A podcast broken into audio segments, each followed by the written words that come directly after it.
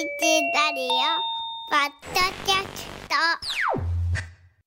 古川雅樹のスポーツ偏差値爆上げ企画。金曜日にも寺尾さんがいらっしゃった。シーズン中は毎週火曜日にいらっしゃっていたこの方がシーズンオフの期間は毎週金曜日にいらっしゃいます、はい。日刊スポーツの名物編集員寺尾博和さんです。おはようございます。おはようございます。先週お休みでした寺尾えさん。はい、すリラックスさせていただきました。いやいやいや。先生。もうそんな意地悪言わんといてくださいよ。ここでもリラックスしてください。寺尾さんいらっしゃらないと本当に不安です。いえいえいえ。もともと言い張らへんかったのにいざこう先生になってこういてもらうようになってしまうとねなんか私たちも頼り切ってしまいもうだいぶ偏差値上がったんじゃないですか、なんでなんですか？まだもし2、3回しかやってないじゃないですか。いやだいぶ上げてはいただいてますけれどもいやいやいや。でもねまだまだここからです。しかも先週もガソリンタンクだとかザトベックだとかマサカリとか100点満点だったんでしょ？違う違う。0点満点0点です。本当に。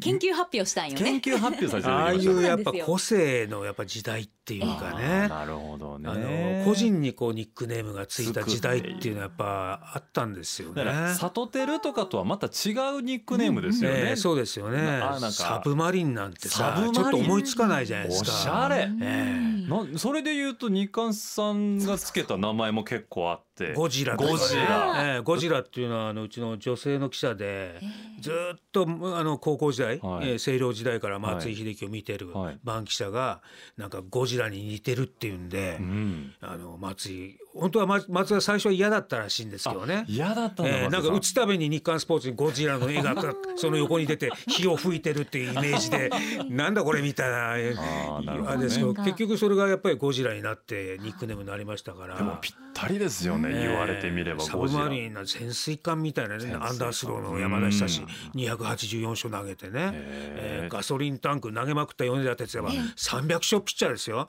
もうとにかく投げまくったからガソリンタンクっていいうニックネームがついたネーミングがすごい、ねなんかね浮かぶんですか？うまいですよね。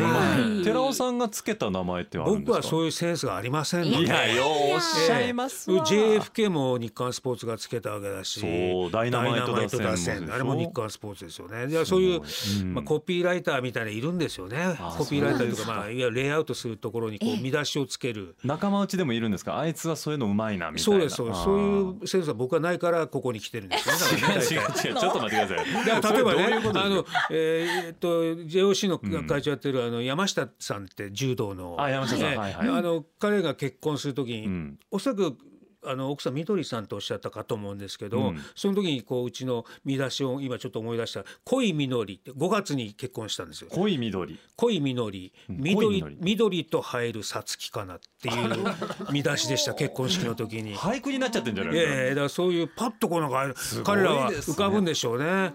なんかもう文学的とさえ思えちゃうもうそういうの、まあ僕はもうナンセンスなんでもう本当にもう あの。何を寺尾さんといえば門限破りをすっぱ抜けるそういう独自目線があるわけですから。嫌な思い出を思い出させないでください。もうもう12球団を震撼させたんですから まあもう。それで出来になっちゃったんですよねそういえばね。誰だこの記者みたいなもう。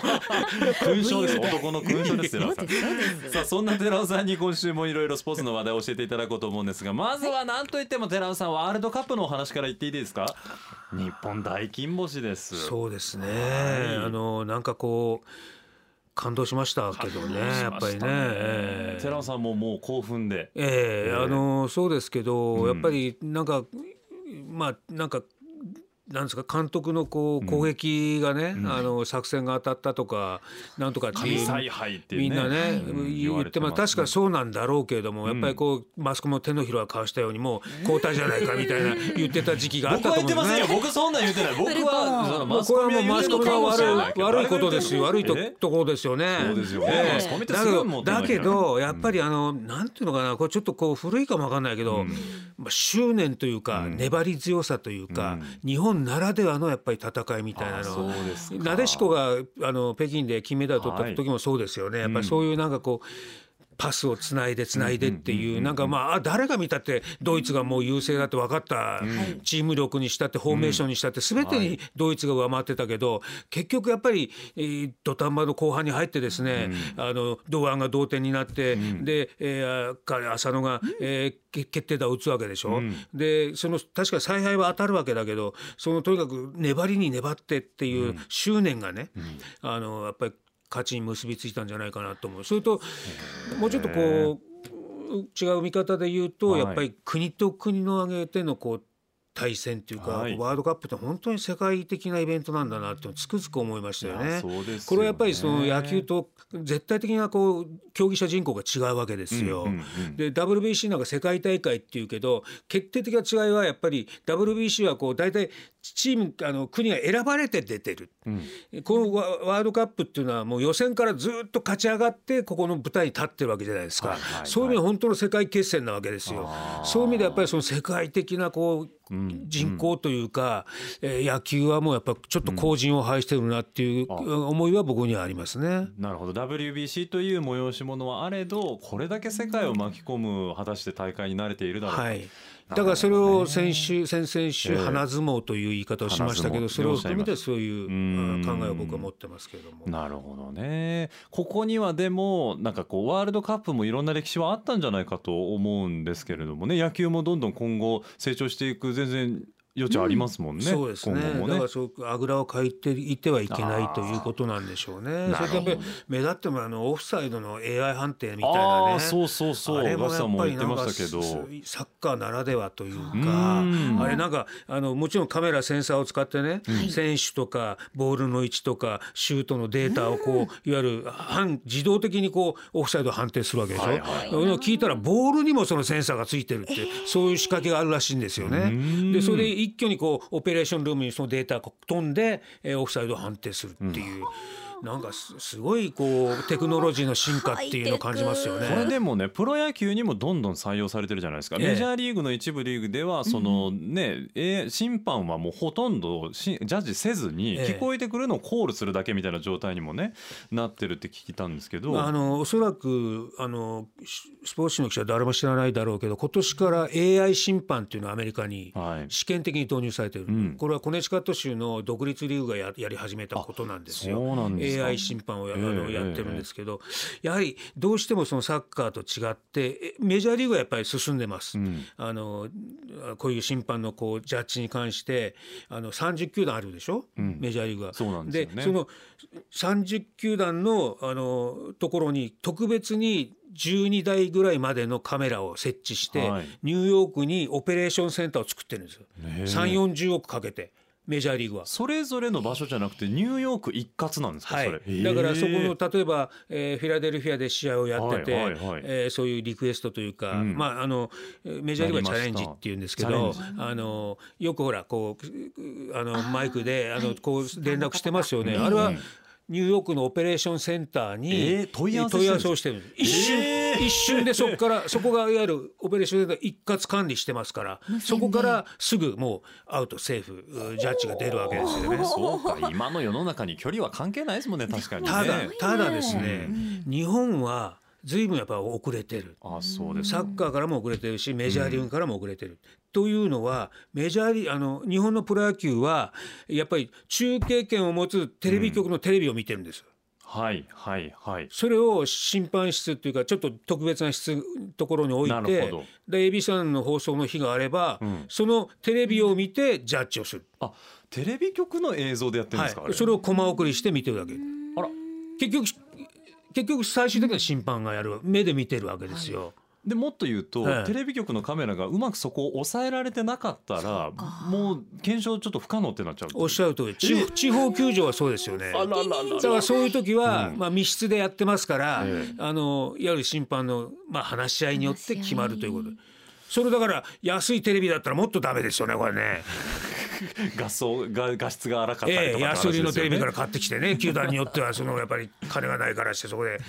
まあそれぞれでしょうからねそうです事情っていうのは。えだ全然だからあのメジャーリーグとはまた訳が違うね。寺尾さんはどうどうですか意見として？AI 審判をどんどん入れていった方が野球のためにはなる。まあメリットとデメリットがあると思うんですよね。うん。メリットはやっぱり正確な判定ができるっていう。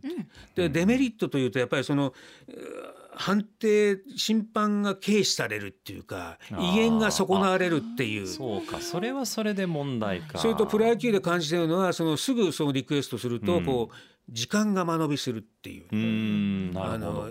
試合時間が長くなっちゃう旅ごとにってなっちゃうんですそうよね。いうところはありますよね。で今こう感じてるのはやっぱ審判なんかもどうせリクエストでしょみたいないうふうなことだとやっぱり審判の技術力っていうかそこが落ちますよねやっぱりね。あのその辺がどうなんだって気がしますね。しびれるような審査基準を自分の中でこう見極めるのも審判の方のスキルアップにつながる。であのファンにとってはなんかすごく楽しいねあのアウトかセーフかなんてこうはいやってますけれども、思いまあ果たしてどうなのかなって気がしますよね。なるほど今後ねつながっていくんでしょうかそれからあのお便りが届いてましてこれあのリスナーの方から寺尾さんに質問ということでいいですか、えー愛知県の安城市にお住まいの66歳鈴木啓二さんからです。日刊スポーツの寺尾さんに聞いてほしいことがあります。12月9日に現役ドラフトが開かれると聞きました。現役ドラフトとは何ですか？よろしくお願いします。あの今年初めて導入される制度なんですけどね。あそうなんですか？はい。12月の第1週に行われます。はい。でこれ2018年からうん。プロ野球の選手会ですね、うん。選手会が提案して経営者側にようやく、うーそうだねここしばらくここ最近ですよ。あの決議があの話し合いがまとまったの。は決まったのも最近なんですか、えで僕はそこが怒ってるわけですよ。あの18年からね、うん。これ3年も4年もかけてね大体一つの会社がね1,000億のプロジェクトを作ってるのにね,、まあ確かにね。4年もこんなルール一つ作るのにこんな長長すぎじゃないかと君たち。確かに。ええ。でそれ戻りますとねルールルールなんですけれども あのやっぱりあのドラフトっていうとなんかアマチュア選手が取られるようないつもの、うん。ねはい。ドラフトのイメージがありますけど現現役役ドラフト。っていうのは、いわゆるその今現役で出場している選手で移籍があのなかなか出場機会が恵まれない選手。これを交換しましょうと。それは事前に登録するんですか？どうどうすれば参加するんですか？それでおっしゃる通り、あの結論から言うと、12球団が、えー、2人以内の選手を名前を挙げるわけですよね。はいはい、ええ球団が挙げるんですか？古川という選手を挙げる。はい。で選手を挙げるとでそのこれはね実はね公表されないんです。されない中で行われる。今のところ。で古川選手が欲しい古川選手が欲しいっていう花一問目状態になるんですよね。毎日放送は古川選手欲しいって言うでしょ、毎日そうすると毎日放送が欲しがってい。る古川一番人気言ったらふ朝日放送は、ん。えーあの俺のとこは一番人気の朝日放送は古川、あっち僕はあっちの、えー寺尾選手が欲しいという、ね、日韓チームのて日韓球団の寺内君が欲しいっつって指名できる。でどんどん順繰りでやってくる。で競合したらどうするんですか？競合っていうかほとんどこのウェーバーであのやっていくわけですよ。ウェーバー？ええウェーバーっていうか人気のある集まったところから逆にこう指名していく指名したところがまた指名していくっていう。ええ。だから必ず12球団1名は動きます。選手は。これねあのそう。でそこの登録されない選手は外国人選手だとか、はい。ああまあそう複数年契約している選手だとか、育成選手だとか。は除外されるそうです。で、うん。えー給料のすごい高い選手だとかね5,000万以上とか言われてますけどそういった選手は対象から除外される。ということになってますけれども、うん。実際はねそのもう4年もかかった制度だけど、ん。まあ、あのこういう似たような制度はメジャーリーグにもあるんです。ルール5ドラフト。だけどなかなかこれが定着するかどうかはこれからまあ今日今年やってみないとわからない。でだからさっき言ったように密室で行われますからそこがね、結果がじゃあ古川君は今日から日刊スポーツに行ってもらいますとかさ、はい。そんなことになるわけですよ。ね。だからそんなの紙切れでペラッと出されてもさなんかちょっとどうなんだろうななんて思って。本人もねそうびっくりしますしファンもびっくりしますよね4年話し合ってて一人しか動かんのかいって僕は言ってるわけですよ。選手会に文句言ってるじゃんまたもう。いやー 寺尾さんめっちゃ今日怒ってるわ、あのーでもその今までのアマチュアのドラフトは確かにオープンでやってるものが密室で行われることの賛否ってこれ出そうですよねまあそうですね。なかなか分かりにくいですよね。これはねう。んこれがいいのかどうかっていうたなるほどな例えばまあそのゆる絶対的なその球団もバリバリのレギュラーなんかは絶対リストに載せないわけじゃないですか。そうだまあここだけの話だけどなんか阪神だったら藤浪はどうなんだろうとかね。でやっぱりそう人気絶対人気じゃないですか、うんそうするとね。ね。例えばですよ、うんうんだから誰がよその球団出してくるんだろうみたいなね、うんうんうん。そういったところを今12月の第一週ですからなんかちょっとでもね寺尾さんそれ聞いてちょっと思ったのは会社の中の人事異動とちょっと似てるなと思っちゃいました。会社もねなんかそういうのあるんですって。いや ABC は分かんないけど、なんかこう人事異動を検討する人がいてこの人は次の異動のタイミングがあったらちょっとトレードに出てもらおうかなみたいな人がいて。でお互いの部署がそういう人をみんな持っててそれをそれぞれが話し合ってどう誰々さんとか欲しいなと思うねんけど出してくれる？いやうちはその子はちょっと出さないけどこの子はちょっと あの移動させようかななんて考えてんねんみたいな話をねするって聞いたことあって寺尾さまあ、いん。わゆる遺跡の活性化みたいな遺跡のなんみたいですかね。あそれもね。そうだからええ。それとちょっと今似てんなと思ってプロ野球全体でそういう動きが今あんのかと思うとねうん。胸がキュッとしました今だからそこで密室でやってその、まあ、僕らもそう毎回会議でその取材をするわけですよ、うん。この4年間ずっと現役ドラフト取材してるわけですよ僕はも。う 現役ドラフト記者みたいなもんですから僕なんか。あ寺尾さんまさにそのことを追求し続けてるそうです。今週もその事務セセッションがありますし、いわゆるあのそういうそのまだわからない部分もちょっと残されてるんでね。そのじゃあ選手にいつ言い渡すんだとか、納得させれるのかとか、あでじゃあそれは後で結局分かっちゃうわけですよ、うんどれどの選手が出てきたって移籍しなくても。結局分かっちゃうんですか？絶対でこれそれ分からない方がいいと思いますよだけど漏れちゃうもんなんですよ漏れちゃダメ。それが世の中なんだからさ あなたが言うようにその ね？だから確かに。ね会社の人事そう。もちょっと漏れるでしょ？て嫌ですよね。嫌だ嫌だもう僕も本当そうそうそうそんなんなんで言うの？俺は知ってたけどまた自慢げに言うやついるでしょまたまたそうなんですよみんなねそうそうそう。秘密ってそうやって漏れていきますね。ちょっとる漏れる。知ってることが自慢したいもうそれがってところか世の常だから始さまりますもんねプロ野球の情報なんてすぐ寺尾にもめれてくるんだからこうやって。寺尾こうやってベラベラ喋っちゃうわけですよこうやって。寺尾さんがオンエアで喋ったらもうえらいことになりますよね。いやだからね、だからちょっとこうまだ問題点は出てくるでしょうね。まあそうでしょうね、ええ絶対出てきますこれは。まあまあそうやって制度ってブラッシュアップしていくものかもしれないですね、ええ。初年度はいろんな課題がありながらもスタートしてみて、はいやってみてことなのかな、はい。ありがとうございます寺尾さん。こんな風にですねあのリスナーの皆さんからの質問をもうほら金曜日我々だけじゃなくてリスナーの皆さんも広い意味でもう寺尾塾の塾生だということで寺尾さんに聞きたいこと今更聞けないことリスナーの皆さんからもあのメールお便りで募集したいと思いますんでぜひどひどしをあのご応募いただければなと思います。い、いですか寺尾さん？あの大丈夫です。みんなもうわからないこともありますから、僕も一緒に勉強させていただこうと思ってます。謙虚素敵な先生。寺尾 先生ありがとうございました。ありがとうございました来週もよろしくお願いします。よろしくお願いします。